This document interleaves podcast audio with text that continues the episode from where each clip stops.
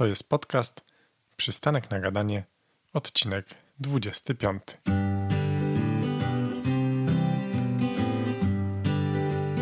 Cześć, witam Was serdecznie w kolejnym odcinku. Jak wiecie albo nie wiecie, ostatnio pierwszy raz samodzielnie wspinałem się w Tatrach weszliśmy z kolegą na mnicha. I dzisiaj chciałbym Wam opowiedzieć o tym, jak wygląda wspinanie w Tatrach, o tym, ile trzeba się wspinać, co musiałem zrobić wcześniej, aby móc to zrobić, oraz kilka praktycznych porad, ale na tym nie będę się skupiał. Niech to będzie bardziej opowieść i historia niż stricto merytoryka, chociaż trochę tego też będzie. No dobra, żeby zacząć i jakby przedstawić Wam, powiedzmy, może powagę sytuacji, no to wspinanie w Tatrach to już jest taki poziom, powiedzmy, mocno wymagający. W sensie zaczyna się zazwyczaj od tego, i tak też to było u mnie, że najpierw wspinamy się zazwyczaj na sztucznej ściance, następnie w skałach i dopiero potem idziemy w góry. I różnica między skałami a górami jest gigantyczna. Może się z pozoru wydawać, że to skała, to góra jakby nie ma znaczenia, ale przeskok poziomu jest ogromny. Już tłumaczę dlaczego. Przede wszystkim skałki, na przykład w Polsce największy rejon wspinaczkowy, skałkowy to Jura Krakowsko-Częstochowska i zazwyczaj gdy wspinamy się w Tatrach, to zajeżdżamy na parking, mamy do podejścia powiedzmy zazwyczaj od 3 do 15 minut drogi, żeby podejść pod skałę i możemy wracać do auta. Czyli w sytuacji, jeżeli cokolwiek się dzieje pogodowo, przychodzi deszcz, burza, jakiekolwiek załamanie pogody, to możemy się wycofać do samochodu naprawdę bardzo szybko do bezpiecznego punktu. Natomiast w przypadku wspinania w Tatrach, zazwyczaj od góry, na którą się wspinamy, do najbliższego schronienia, czyli do schroniska, dzieli nas kilka godzin drogi, samego marszu po szlaku. Co więcej, wspinanie w skałach jest to zazwyczaj jeden wyciąg, czyli powiedzmy jedna osoba staje pod skałą i asekuruje, natomiast druga osoba idzie do góry, powiedzmy od 10 do 30 metrów. Tak bym powiedział, że większość skałek jest w Polsce w tym rozmiarze. No i znowu, w przypadku jakiegokolwiek załamania pogody, no może po prostu zjechać tą jedną drogę wspinaczkową, no i już jesteście na ziemi, już jesteście względnie bezpieczni, już wam nie grozi wspinanie przykładowo po mokrej skale, która jest śliska i niebezpieczna, i możecie od razu wyjść do samochodu. Natomiast wspinanie w górach nie wygląda w ten sposób, że jeden czeka na dole, aż drugi wejdzie, tylko wchodzi się tak zwane wyciągi, czyli musimy pokonać kilka tych dróg wspinaczkowych. I na przykład wchodząc na mnicha, mieliśmy cztery wyciągi o długościach 30, 35, 40 i 45 metrów. Czyli jakby pomijając już nawet fakt, że te wyciągi są dużo dłuższe niż na drogach skałkowych, to na dodatek w przypadku, jeżeli złapie nas zła pogoda, powiedzmy na drugim czy trzecim wyciągu, no to trzeba podjąć bardzo ważną i często trudną decyzję. Czy tu, gdzie jesteśmy teraz, pozwala nam to zjechać w dół tą drogą, którą się wspinaliśmy, czy może na przykład musimy wejść na sam szczyt, mimo że zaczyna padać, i dopiero ze szczytu będzie dogodne stanowisko, żeby zjechać z góry. Więc jakby tutaj ta powaga jest dużo większa, ale za tym idzie też fan. I żeby pokazać Wam jeszcze kilka różnic między skałkami a górami, no to jest to, że jak się wspinamy w skałach, to zdecydowana większość dróg, bym powiedział, tak naprawdę wszyscy, którzy jadą się wspinać w skałach, wspinają się na drogach obitych. Na czym to polega?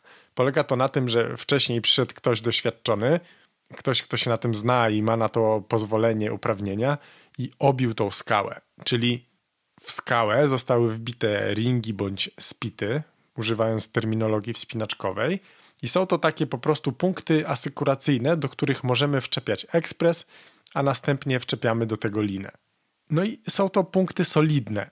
Podejrzewam, że nie zdarza się albo, albo jest to tak marginalne zjawisko, żeby taki punkt wypadł. Nie znam nikogo, komu by wypadł speed, no bo jest to po prostu sprawdzane i regularnie konserwowane, więc jest to bezpieczne. Natomiast idąc w góry, polegamy na własnej asekuracji. W górach drogi są nieobite.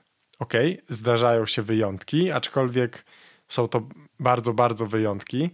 Jednak większość wspinania w Tatrach to wspinanie na tak zwanej własnej asekuracji.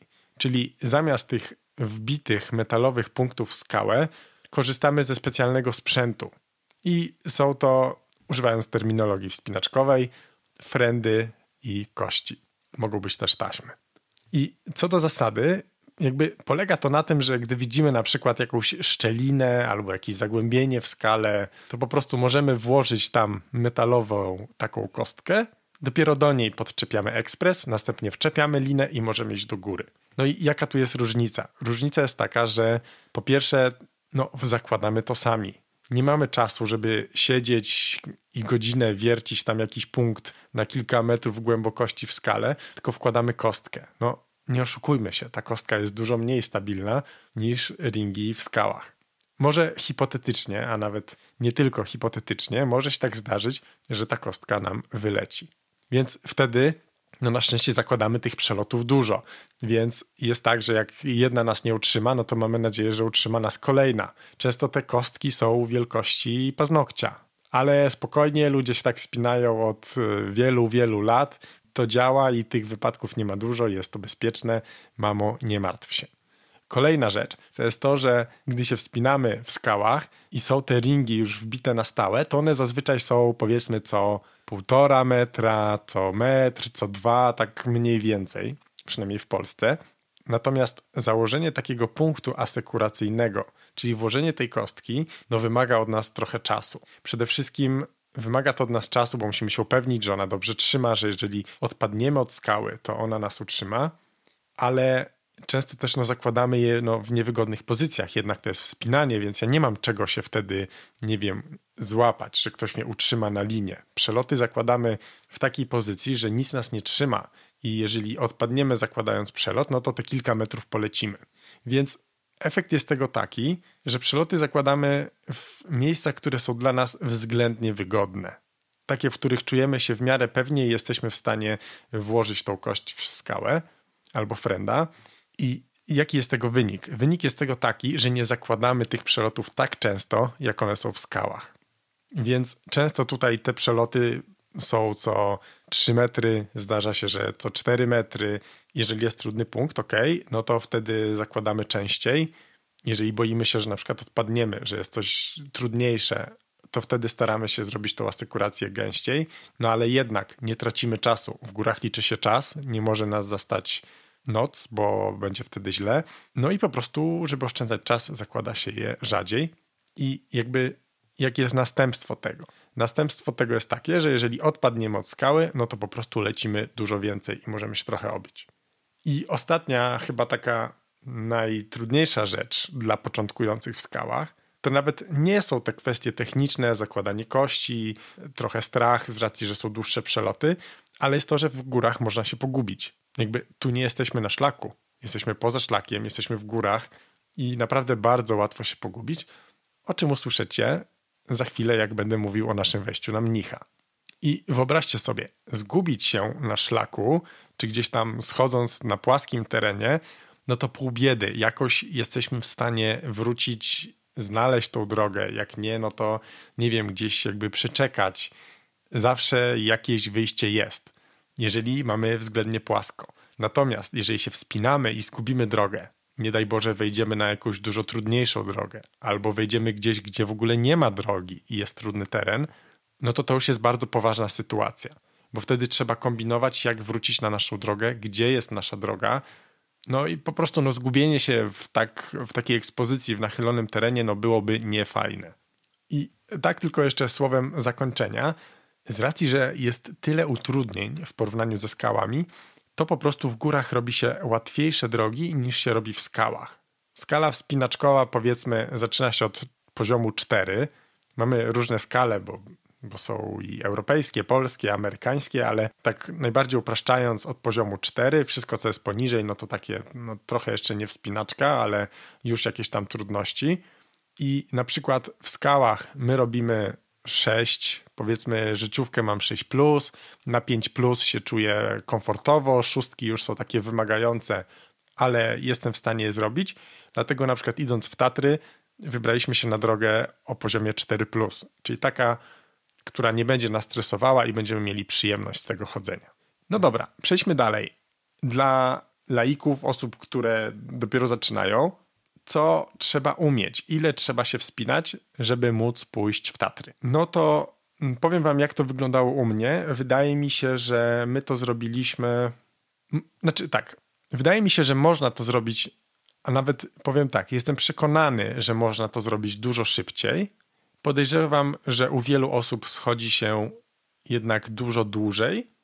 My się wspinaliśmy mniej więcej no, trochę z przerwami, bo, bo była pandemia, więc w pandemii się nie wspinaliśmy dużo, bo wyjechaliśmy z Warszawy, ale na takiej sztucznej ściance w Warszawie mieliśmy doświadczenia około rok, zanim poszliśmy wspinać się w skałki. Wspinanie w skałkach już jest trudniejsze niż na sztucznym panelu z kilku względów. Nie będę teraz wchodził w szczegóły, ale generalnie, żeby pójść w skały, to no, chcieliśmy zrobić jakiś kurs, jakby dotknąć tej skały, poczuć skały, ale nie było na to czasu. My wyjeżdżaliśmy na Teneryfę na zimę i tam chcieliśmy się wspinać, dlatego musieliśmy coś zrobić na sztucznej ściance.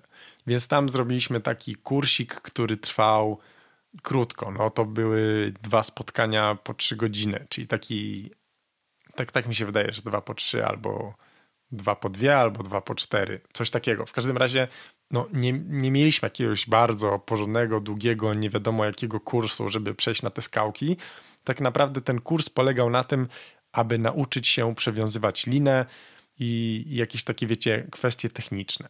Potem wspinaliśmy się 4 miesiące na Teneryfie, raczej weekendowo, chociaż zdarzało się czasem wyskoczyć w tygodniu, no ale też zdarzały się weekendy, że się nie wspinaliśmy, więc powiedzmy mieliśmy 4 miesiące doświadczenia w skałkach. Potem dwa miesiące mieszkania na Jurze, w zasadzie półtora miesiąca, więc w sumie mieliśmy takie pięć i pół miesiąca doświadczenia, może pół roku doświadczenia skałkowego. I właśnie będąc na Jurze, zrobiliśmy kurs, bez którego w ogóle nie ma możliwości pójść w Tatry, bo zrobiliśmy kurs skałkowy i to jest taki kurs, który przygotowuje nas do kursu taternickiego. I uwaga, my tego taternickiego jeszcze nie zrobiliśmy. No i co się robi na takim kursie skałkowym? Kurs skałkowy to już jest, to już jest taki porządny kurs, bo tam trwa to 6 dni i to są całe dnie. Takie na zasadzie spotykamy się o 9, wspinamy się do 16, potem jeszcze dwie godziny wykładu i odpoczynek. I tak dzień w dzień. I generalnie na tym kursie nie tyle uczymy się wspinania, co właśnie na tym kursie uczymy się osadzania kości, osadzania frendów, zjazdów, budowania stanowisk, więc generalnie jest to takie przygotowanie do tego kursu taternickiego i tak naprawdę kurs taternicki to już jest taki kurs, który nas przygotowuje, tak już można powiedzieć, bardzo, bardzo solidnie do tej spinaczki w Tatrach. Ten kurs to są w ogóle dwa tygodnie, mieszka się gdzieś tam, wiecie, w górach, na terenie parku, w jakiejś malutkiej chatce i codziennie przez dwa tygodnie są ćwiczenia. Natomiast no, my już się wspinaliśmy całkiem nieźle w tych skałkach. Robiliśmy te szóstki, co powiedzmy, jak na osoby początkujące, no to jest taki już no można powiedzieć całkiem przyzwoity poziom. No i tak podpytaliśmy naszych trenerów, naszych instruktorów i zapytaliśmy, czy, czy jakby ich zdaniem, czy jesteśmy gotowi na to, żeby pójść w Tatry. No i oni powiedzieli, że jakby zdecydowanie tak, że to co my umiemy, to czego się nauczyliśmy, to jak się wspinamy, daje nam możliwość pójścia na mnicha, powspinania się w Tatrach. No więc kupiliśmy sprzęt i poszliśmy. No dobra, kilka słów o mnichu. Dlaczego mnich i w ogóle co to jest za góra? Mnich, jak dla mnie, to jeżeli staniecie sobie nad morskim okiem i spojrzycie na panoramę szczytów tatrzańskich, to jestem przekonany, że zobaczycie od razu mnicha. Mnich jest, patrząc z morskiego, jedną chyba z najpiękniejszych gór, dlatego że jest taki bardzo szpiczasty. Te góry, które widzimy z tyłu, nie są tak piękne. Więc jeżeli spojrzycie sobie na prawo, to zobaczycie mnicha, wejdźcie na moją stronę, to tam znajdziecie trochę zdjęć z naszej wspinaczki i też będzie zdjęcie tej góry. No i mnich tak naprawdę to jest taki klasyk dla osób początkujących, które dopiero zaczynają swoją przygodę w Tatrach. My nie chcieliśmy się porywać na nic innego, ryzykować, więc stwierdziliśmy, niech będzie klasycznie, standardowo, bezpiecznie. I mnich o tyle się różni od wielu innych tatrzańskich dróg, że mnich ma obite stanowiska. Long story short. Generalnie wspinamy się, tak jak mówiłem, używając kości, friendów i całego tego szpeju wspinaczkowego, ale kończąc jeden z wyciągów, mamy wbite dwa ringi w skałę, czyli mamy pewne stanowisko, mm, a to jest jednak ważne, no bo o ile tych punktów asekuracyjnych może być tak, że w ogóle nie obciążymy, no i my na przykład ani razu z nikt, nas, nikt z nas nie spadł, więc ich nie obciążaliśmy, o tyle stanowisko jak się buduje, no to tam już trzeba je obciążyć swoim całym ciężarem ciała. No i jednak to jest taki duży komfort psychiczny, że są te stanowiska obite. Dlatego poszliśmy na mnicha. Na początek wybraliśmy jedną z łatwiejszych dróg, które prowadzą na szczyt. Nie jest to najłatwiejsza droga, z tego względu, że obok jeszcze biegnie taki, no szlak to nie jest, jest to ścieżka taka pozaszlakowa, ale o trudnościach chyba 1, 2, 3, no coś takiego naprawdę łatwego. Tak zwana droga przez płytę. My natomiast poszliśmy drogę klasyczną, czyli jest to pierwsza wspinaczkowa droga, która została wytyczona na mnichu. Naprawdę kawałek historii. No dobra, to przejdźmy teraz do naszej wspinaczki, naszej przygody, jak to wyglądało od samego początku do samego końca. Generalnie jechaliśmy trochę na jolo. W sensie chcieliśmy z Grześkiem pojechać na tego mnicha już wcześniej, ale niestety pogoda nam przeszkodziła, więc raz odpuściliśmy wspinanie, a chcieliśmy się wspiąć, jakby mieliśmy trochę deadline do końca lipca, z tego względu, że ja w lipcu jeszcze mieszkałem na Jurze, i po prostu stamtąd było łatwo dojechać. Teraz się kręcę po Polsce i po prostu daleko jest mi w Tatry. I tak naprawdę ostatni czas, kiedy mogliśmy to zrobić, to był właśnie przedostatni, nawet nie weekend, bo w środku tygodnia byliśmy, żeby uniknąć tłumów, co jest też dużo bezpieczniejsze. I prognozy pogody były takie różne. Jakby na początku prognozy pokazywały, że w czwartek ma być okno pogodowe, czyli będzie słonecznie, ładnie, więc stwierdziliśmy, ok, jedziemy w czwartek. Wszystko ustaliliśmy, skompletowaliśmy sprzęt, wypożyczyliśmy jeszcze jeden element sprzętu, którego nie mieliśmy i ustaliliśmy, jedziemy. Tyle, że w ogóle decyzja zapadła we wtorek późnym wieczorem, więc tak późno. Tyle, że w środę się okazało, że pogoda się psuje i pada i będzie padać i z kolei jedne prognozy mówiły, że nie będzie, drugie mówiły, że będzie, inne mówiły, że będzie padało do 11, inne mówiły, że tak mrzawka, coś tam. No i wiecie, na pierwszy raz mieliśmy dużo obiekcji, czy jakby próbować, czy nie, no bo jak ktoś jest doświadczony, skała wilgotna, no powiedzmy ok, ale no my byliśmy pierwszy raz, więc tak podchodziliśmy bardzo, bardzo bezpiecznie, odpowiedzialnie i stwierdziliśmy, dobra, trudno, no już tyle zrobiliśmy, tyle zaplanowaliśmy, wolne w pracy, pojedźmy, podejdziemy pod skałę, zrobimy cały ten fantastyczny spacer 9 km asfaltem do Morskiego, potem kolejne godzina, półtorej, półtorej chyba, pod ścianę mnicha i jak będzie źle, to wrócimy. Jakby byliśmy zdecydowani, ale wiedzieliśmy, że jeżeli będzie źle, to się wycofamy. I gdy zajechaliśmy w nocy na parking pod Morskie Oko, to nad Tatrami waliły pioruny i burza. No jakby my do samego końca nie wiedzieliśmy, czy się będziemy spinać, czy nie. Kładliśmy się do samochodu, prognozy pokazywały, że do dziewiątej deszcz, więc no stwierdziliśmy, nie wychodzimy w nocy, bo taki był pierwotny plan, żeby być tak naprawdę o świcie już pod ścianą mnicha. Przedłużymy sobie trochę sen. No ale ja się jakoś obudziłem o trzeciej nad ranem w aucie, no i patrzę, zmieniły się prognozy. Patrzę, nie pada. Jest ciemno, więc jakby ciężko jest ocenić faktyczny stan pogody, ale stwierdziliśmy, jolo, dobra, pakujemy się, idziemy, najwyżej poczekamy w schronisku. Więc tak naprawdę skompletowanie sprzętu, ułożenie go trochę nam zajęło i jakoś około 4.30 ruszyliśmy z parkingu. Z parkingiem też w ogóle mieliśmy pewne perypetie, bo aż do przyjazdu nie wiedzieliśmy, czy będziemy mogli na nim stanąć, bo teraz, wiecie, są te słynne e-bilety, nie można wjechać na palenicę nie mając biletu trzeba mieć go tylko, można go kupić online, a online oczywiście nie było już miejsca, ale jakoś się załapaliśmy. W sensie przyjeżdżając w nocy, pan nas wpuścił, ale wydaje mi się, że to jeszcze wtedy było możliwe, bo dopiero te zmiany wchodziły Jeszcze, jeszcze tak to, bo wiecie, na samym początku wydaje mi się, że dzisiaj już nie można i jest to duża zagwostka dla osób wspinających się w Tatrach, bo no wiecie, no my taternicy podejmujemy decyzję na ostatni moment, a zazwyczaj tych miejsc już po prostu nie ma. Ale dobra, no udało się, podeszliśmy pod Morskie.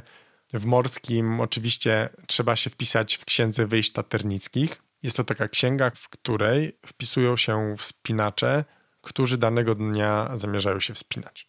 Ruszyliśmy z podmorskiego oka, obładowani całym sprzętem. Wiecie, tak no trochę tego było, no bo mieliśmy 12 kości, 6 takich heksów, 6 frendów albo 7, nie wiem, linę 60-metrową. Trochę to wszystko ważyło, do tego plecaki z jedzeniem, z wodą, kurtki przeciwdeszczowe, apteczka, no wszystko, co trzeba było mieć. Ruszyliśmy obładowani i zaczęliśmy iść. No i wiedzieliśmy generalnie, że na początku trzeba iść chwilę szlakiem na szpiglasowy wierch, następnie trzeba odbić i po chwili będzie jakaś ścieżka, którą dojdziemy pod ścianę mnicha. No i wiecie, wszystko wydaje się fajnie. Jest ścieżka, którą podejdziemy pod ścianę mnicha, ale no ta ścieżka krąży. Ta ścieżka trochę prowadziła właśnie, żeby obejść, żeby wejść na mnicha tą taką najłatwiejszą drogą półwspinaczkową.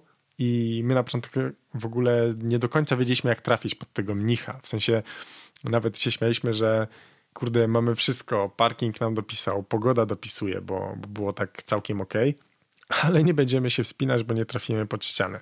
Na szczęście ktoś też szedł w tamtą stronę, wskazał nam drogę i trafiliśmy pod ścianę, rozłożyliśmy sprzęt, rozgrzewamy się, gdzieś tam wszystko doczepiamy. Postanowiliśmy, że ja będę szedł pierwszy i idziemy drogę klasyczną czyli tą drogę o trudnościach 4,5. No, zazwyczaj takie drogi o tych trudnościach robiliśmy już w skałach, e, właśnie z asekuracją własną, czyli z tymi kościami, więc tak stwierdziliśmy, będzie ok. Pierwszy wyciąg nawet miał być łatwiejszy, bo miał być o trudności 3. Tak, bo tam jakby było tych kilka wyciągów i każdy miał swoją wycenę. Była wycena 3, 4,5, 4 i 4. No i jakby zacząłem iść drogę, no i tak jakby przeszedłem początek, potem natrafiłem na taki trudny moment, gdzie miałem pewne wątpliwości, trochę stałem, nie wiedziałem, czy dam, to, czy dam radę to zrobić. I byłem taki, trochę miałem konsternację, wiecie, jakby wycena trójkowa, czyli coś, co jeszcze w sumie jest przed wspinaczką, to jest jakby no każdy wysportowany, a nawet nie jakoś bardzo, po prostu każdy sprawny człowiek powiedzmy o dobrej kondycji jest w stanie zrobić drogę trójkową. I ja sobie myślę, kurczę, no droga trójkowa, ja się tak męczę, no skała trochę wilgotna, ale też nie było źle i tam była taka delikatna trochę przewieszka i trzeba było tak po prostu mocno na rękach się tam wciągnąć, trochę podejść nogami i, i dało się tam wejść, no ale trudno, jakoś przeszedłem. Przeszedłem jeden wyciąg, potem Grzesiek za mną wszedł, przeszedłem ten pierwszy wyciąg i w każdym razie ktoś z dołu do nas krzyczy, Albo my wcześniej się jeszcze upewnialiśmy od jakichś ludzi, którzy stali też pod ścianą i się szykowali, mieli za nami, czy to jest droga klasyczna. I oni mówią, tak, tak, to jest droga klasyczna, śmiało. No i właśnie po zrobieniu tego pierwszego wyciągu, ktoś z dołu do nas krzyczy, to wiecie, pierwszy wyciąg dopiero 30 metrów, więc jeszcze powiedzmy się widać, słychać, jest ok. I ktoś do nas krzyczy, chłopaki na klasycznej. No my tak, no co tam? Oni mówią, ale wy nie jesteście na klasycznej poszliście na Orłowskiego i po prostu no, no nie wiedzieliśmy, jakby patrząc na opis tej drogi, no było zacięcie, wszystko się zgadzało i wydawało nam się, że jesteśmy na tej drodze klasycznej czwórkowej, a weszliśmy na drogę Orłowskiego, która jest dosłownie 10-15 metrów obok, ale jest już drogą piątkową. No i teraz pytanie, wycofywać się, schodzić, iść dalej, czy kontynuujemy tą piątkową? Z wcześniejszych analiz drogi wspinaczkowej i generalnie z terenu wiedzieliśmy, że te dwie drogi się łączą, że tak naprawdę ten wariant Orłowskiego to są dwa wyciągi o trudnościach właśnie piątkowych, a potem się łączy z drogą klasyczną, już idzie tak jak droga klasyczna. No więc podjąłem decyzję, no dobra, no już jestem tam, zrobiłem pierwszy wyciąg piątkowy, co właśnie było śmieszne, bo robiłem wyciąg trójkowy, znaczy robiłem wyciąg, który wydawało mi się, że był trójkowy i byłem mocno zdziwiony, że jak na trójkę jest trochę jednak trudniejszy i się okazało, że był po prostu piątką. No ale tak jak mówiłem wcześniej, no w skałach robimy te szóstki, więc ta piątka była dla mnie jeszcze ok, chociaż było trochę stresu. No i poszedłem kolejny wyciąg. W zależności od przewodnika, niektórzy mówią, że jest to wyciąg 4, inni, że 5 mniej. Był chyba nawet trudniejszy niż ten pierwszy, ale, ale w końcu udało się zrobić. No i doszliśmy do drogi klasycznej, więc jakby no wiedziałem, że, że to będzie jakby pewna jakaś trudność, żeby robić e, te trudniejsze wyciągi, ale no nie chcieliśmy się wycofywać. Stwierdziliśmy, dobra, let's do it. Pogoda dopisuje, jest dobrze, damy radę. Za mną poszedł Grzesiek, doszedł do wyciągu i w tym momencie się zamieniliśmy. Potem Grzesiek poszedł kolejne dwa wyciągi i stanęliśmy na szczycie mnicha. Udało się, widoki przepiękne. Mieliśmy tą ostatnią półkę praktycznie tylko dla siebie przez pewien moment, dopóki nie doszła ekipa, która szła kawałek za nami, ale no z racji, że w ogóle byliśmy pierwsi tego dnia pod szczytem, pod ścianą, no to też pierwsi byliśmy na szczycie. Mieliśmy, mieliśmy ten komfort, że byliśmy tam sami. I to było naprawdę cudne. Jakby byliśmy mega podekscytowani, mega zajarani, widoki przecudne, zrobiliśmy to sami. Większość ludzi idzie na ten taternicki, żeby się wspinać w Tatrach. Chcą najpierw tego poczuć pod okiem przewodnika, a my no zrobiliśmy to sami. Jakby, no byliśmy bardzo podjarani do dzisiaj, tak jak pewnie słyszycie, jestem tym podjarany i, i jakby chcemy więcej, chcemy bardziej i, i, będziemy się wspinać w Tatrach na pewno, ale wiedzieliśmy, że to nie jest koniec, bo we wspinaczce jest tak, że tak naprawdę większość wypadków i do większości jakichś problemów dochodzi podczas zjazdów. Jakby zjazd sam w sobie jest banalny, jest naprawdę łatwy, ale w czym problem? po pierwsze, e, jest dużo różnych węzłów, różnych jakichś tam, trzeba włożyć linę w przyrząd asekuracyjny, potem jakiś tam prusik. Da się coś po prostu schrzanić i jakby spaść.